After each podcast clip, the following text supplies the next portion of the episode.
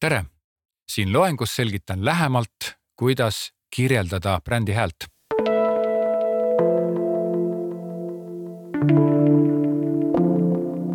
brändi hääl tuleneb siis brändi väärtustest ja brändi maailmast ja selle jaoks, et teemat paremini ilmestada, toon teile näitena kahe brändi mõttekäigu. Need on lihtsalt välja mõeldud brändid, et need ei ole ükski selline konkreetne mingi olemasolev bränd, vaid need on lihtsalt toodud minu poolt teile näiteks kaks brändi, mida me siin selles loengus kasutame. siin on siis näidisbrändid. bränd A on värviline ja noortele suunatud rannajook või ööklubi jook, mille bränd on lõbus ja seltskonda väärtustav ja bränd B on kallis ja kvaliteetne tööriistabränd, mis on mõeldud peamiselt profitöömeestele, kuid ka tavalistele kodumeisterdajatele, kes soovivad omale korralikku tööriista edaspidi ma toon teile siin nüüd rida küsimusi, mis on minu poolt näidisena siia toodud, kuid millest ei pea iga brändi hääle kirjeldamisel kinni pidama. Need on justkui lihtsalt mingisugune tugiskelett teile, et te näete ühe näitliku protsessi ära, et kuidas see brändi hääle kirjeldamine siis peaks käima. alusta alati lihtsatest reeglitest, mis sobivad sihtgrupile, ole alati hästi sihtgrupipõhine. esimene küsimus, kas teie või sina? Noorte joogi puhul siis räägi alati sina. üldine toon on sõbralik ja soe ja kvaliteetse tööriistabrändi puhul räägi alati teie vormis. kuid sealjuures ei tohi mõjuda liiga ametlikult.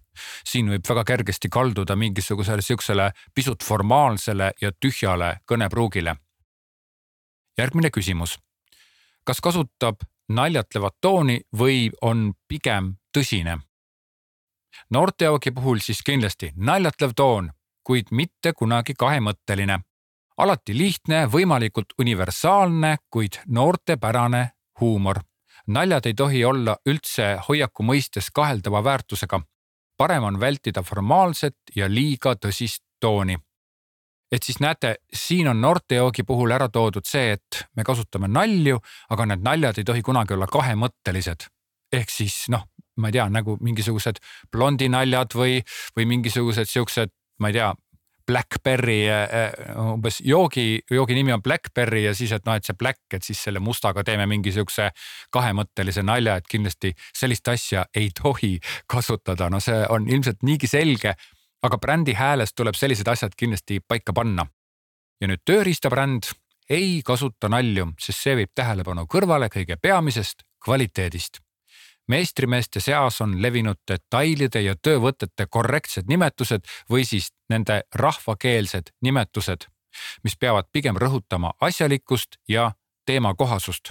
tööriistabränd räägib raudselt teie no vot siit juba tegelikult see juba ise annab kätte selle, et noh, et ega see huumor äh,, noh, seda huumorit nagu võiks ka teie vormis teha, aga, aga ikkagi see huumor äh, ei sobi siia sellesse brändi ja kvaliteet on nagu kõige tähtsam, järelikult kui me hakkame kvaliteediga nagu huumoriga mängima, siis see tunnetus peab olema väga selline äh, peenetundeline, et see huumor on tegelikult üks kõige raskem asi, mida üldse äh, reklaamis teha, sellepärast et see nali peab mõjuma mitte ainult sellele, kes seda nalja teeb, vaid absoluutselt kõigile sadadele ja sadadele tuhandetele inimestele ühtemoodi. nii et see nalja tegemine on alati väga selline õhuke jää piltlikult nii, liigume edasi. rõhuta brändi hääle sidusust brändi väärtusmaailmaga ja nüüd on kolmas küsimus. millistele väärtustele rõhuvad tekstid? noortejoogi puhul siis seltskonnale, peole, lõbusatele inimestele, sest jook peab mõjuma noortele huvipakkuvalt ja värvikalt ja tööriistabrändi puhul siis kvaliteedile, vastupidavusele, korrektsetele töövõtetele, erinevatele võimalustele. professionaalsel meistril peab olema see tööriist hoiakule, ehk siis see on omamoodi selline mm, võte, mida vahest kasutatakse, aga justkui tekitatakse reklaamides selline tunne, et noh, et kui sa ikka oled korralik töömees, siis noh, sul on ikkagi see tööriist ja see selline kõnepruuk äh, läheb vahest isegi rahva sekka ja see on ka siin Eesti näitel mõnedes sellistes brändides juba ka väga selgelt näha, et seal ei ole midagi keelatud, laste puhul seda ei tohi kasutada. aga üldiselt tööealise elanikkonna puhul ja tööealise sihtgrupi puhul on see täiesti normaalne ja, ja see on okei okay lähenemine, sest inimesed oskavad ise oma valikuid teha. järgmine küsimus. kuidas hinda näidata? noorte joogi puhul, allahindluse puhul räägitakse pigem osta kaks, saad kolm, kuid ühe ühiku odavusest ei räägita. Jook on samas hinnaklassis, mis konkureerivad tooted, kuid joogi hinda tekstides ei mainita, e-, eriti odavat hinda. See võib mõjuda kui odava brändi väärtusena, ehk siis siin on nüüd jälle selline hinna küsimus on ka omamoodi väga tundlik ja, ja alati tahaks ütelda, et noh, et osta, nüüd on eriti odavad hinnad või et noh, et ja tavaliselt selline hoiak mõjub ka otseselt nagu brändile, siis tekib selline tunne, et, et, et see bränd või see toode ongi odav, igas mõttes odav. tööriistabrändi puhul, kuna hinnatase on kõrgem kui konkurentidel, siis välditakse sõnapaare kallis kuid hea. pigem rõhuta toote pikale elueale, näiteks osta omale nüüd eluaegne tööriist. reklaamides hinnaklassile otseselt hinnangut ei anta, see võib luua brändist liiga luksusbrändi kuvandi. tegemist ei ole luksusbrändiga, vaid korraliku tööriistabrändiga kalliste brändidega on jah see teema, et kui sa hakkad liialt ütlema, et ta on tõesti kallis, kuid hea, siis tegelikult see käib luksusbrändide kohta ja vahel ka selliste kaheldava väärtusega luksusbrändi, brändide kohta, et, et inimesed, Eesti inimesed eriti või noh, töömehed, kes meil siin praegu sihtgrupp on, et nemad ei taha ju omale mingit luksuslikku tööriista, vaid nad tahavad head tööriista. aga hea tööriist ei ole sama, mis luksuslik tööriist, et see on hoopis midagi muud, et kui ma ütlen luksuslik tööriist, siis noh, on pigem mingi, ma ei tea, Ford Mustangi haamer või noh, mingi mingi sihuke asi, mis võib-olla tundub siukse mõnele inimesele pigem nagu naljakana. nii, läheme järgmise küsimuse juurde. päritolumaa ja isamaalisus. noorte joogi puhul päritolumaa ei ole oluline ja ei pea ka kommunikatsioonist välja tulema. pigem rõhutada lokaalsust, näiteks rahvuspühade ajal. Liigne seostamine patriootiliste sõnumitega ei ole soovitatav tööriistabrändi puhul päritolumaa on Saksamaa see on rahva seas tuntud kui kvaliteedimärk. Saksa päritolu võib mainida kui kvaliteeti ja kindlat tootjamaad. no päritolumaa ja isamaalisus on tegelikult mõnevõrra jälle sellised tundlikud teemad, eriti Eestis, ütleme Eestis on see, ütleme isamaa ja isamaa rõhutamine on, on jälle sihuke teema, et kui sellega nagu eksida või libastuda, siis võib tekitada väga palju halbu assotsiatsioone tekivad kuulujutud, võetakse teema üles ajakirjanduses ja nii edasi, et see on kindlasti ka midagi sellist, mida peab nagu silmas pidama. aga ometigi peab päritolumaa olemasolule tähelepanu pöörama ja selle peab, see peab olema nagu selgeks räägitud ja, ja ära mainitud. nii, läheme edasi järgmise küsimuse juurde. millised tunde tekstid jätavad?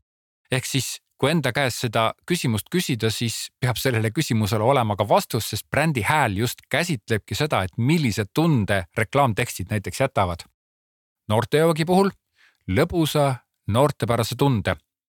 See rõhutab toote populaarsust noorte seas, teistele sihtgruppidele tundub toode kui lihtsalt värskendav jook. tahaks sõpradega just seda jooki juua selline oli siis noorte sihtgrupi äh, tunne, mis, mis nendest tekstidest võiks nagu tulla. ja tööriistabränd, sisu jätab väga kvaliteetse ja asjaliku mulje. Sihtgrupp peab tunnetama, et tegu on väga korraliku tööriistabrändiga, mida kasutavad tõelised meistrimehed. sihtgrupp tunnetab, et tegu on kvaliteetse tööriistaga, mis õigustab oma hinda odavamate konkurentide ees no näete, siia ma jällegi tõin ikkagi sisse hinna, aga ometigi on see hind ka nagu selliselt ära toodud, et, et see tekst peab ise jätma selle mulje, selle tunde, et see hind on õigustatud. Mul ei ole küll ühtegi konkreetset nagu näidist ees ja see bränd ei ole päris, aga noh, ometigi ma näen seda olukorda juba ette ja, ja, ja see hind on midagi sellist, millest tuleb ka nagu tundega rääkida sedasi, et sa ise mitte kordagi mitte kusagil seda hinda ei maini, aga ometigi on aru saada, et jah, see on midagi sellist noh, näiteks ma toon siia ühe näite. ma ei tea, et oleks kusagil maailmas ega ka Eestis sellist asja, et näiteks Apple'i arvutid oleks mingisugune kolmkümmend või nelikümmend protsenti allahinnatud või et nad oleksid mingid röögatud odavate hindadega. ja siin on nagu mitu põhjust, esiteks on muidugi see, et, et ilmselt on Apple'il selline müügistrateegia, mis välistab sellise mm, kõva allahindluse tegemise, mm, kuid teiselt poolt öö, on see ka osake sellest brändist, et kui sa näiteks ütled, et oh, Apple'i arvutid nüüd kolmkümmend viis protsenti alla hinnatud, tule kohale, vali omale sobilik ja võta koju kaasa, on ju. siis noh, mis, mis tunne see siis sellest Apple'i arvutist jätab, eks ole. nii palju on sellest Apple'i brändist räägitud, aga see hind on tegelikult üks väga oluline argument ja noh, kui me nüüd vaatame seda hinda ettevõtte strateegia aspektist, siis see hind on ju üks väga oluline näitaja Apple'i puhul, sellepärast et Apple on tõepoolest maailmas ja aktsiaturgudel väga jõukas ja tugev tegija. kirjeldamisel, brändi hääle kirjeldamisel mõtle niimoodi, et keegi kusagil peab sinu kirjelduse peale kirjutama sellise teksti, mis oleks justkui brändi enda kirjutatud, ehk siis sa pead olema nii paljusõnaline ja samas nii vähesõnaline, et inimene, kes seda loeb, saab võimalikult samamoodi aru, kui bränd on, et sellest brändist saaks võimalikult täpselt aru. ma saan aru, et see ei ole mingi selline noh, ütleme akadeemiline klausel, mida ma siin saaksin nagu välja tuua, aga, aga ta on midagi sellist, et vahest ma olen lugenud brändi hääle kirjeldusi, mis on nagu kolmesõnalised, umbes, et isamaaline, soe ja asjalik. ja siis teisel puhul ma olen lugenud jälle brändi hääle kirjeldusi, mis on absoluutselt räägivad maast ja ilmast sinna juurde ja toovad veel ajaloost mingid seigad, et, et see samamoodi ei ole vajalik, et kindlasti peab rääkima nendest terminitest ja nendest punktidest sihukese omamoodi sellise mm, külma ja kaine mõistusega, et nende terminite kasutamine ja, ja sõnade kasutamine ja kujundite kasutamine oleks võimalikult täpselt paika pandud ja kõige lõpuks, miks me siis uurime, et kuidas kirjeldada brändi häält ja vastus on selleks, et teemast paremini aru saada. tegemist on mõistmise ja sisulise arusaamisega. tegelikult ma olen oma öö, reklaamiagentuurides töötatud aastate jooksul brändi hääle kirjeldusi väga vähe näinud. aga samas olen ka väga palju vaidlusi vaielnud ja väga palju nii-öelda möödapanekuid ja täppipanekuid näinud mismoodi mm, seda brändi häält tunnetatakse justkui mingisuguse kõhutunde abil või üritatakse justkui mingi seitsmenda meele abil nagu aru saada, et milline see bränd siis peaks olema, siis see on minu meelest vale. brändi hääl on väga konkreetne ja selge dokument, mis sätestab ära selle, kuidas brändi väärtus siis läheb üle reklaamtekstidesse. kuna ma arvan ka, et, et üsna paljudel juhtudel ei ole ettevõtetel brändi hääl paika pandud, siis siin selles loengus ongi hea võimalus ise proovida paika panna ja kirjeldada brändi häält. järgmises loengus annan teile brändi hääle iseseisva töö. ja need, kes valisid kuulaja loe teekonna, saavad edasi liikuda body copy teema sissejuhatavale loengule.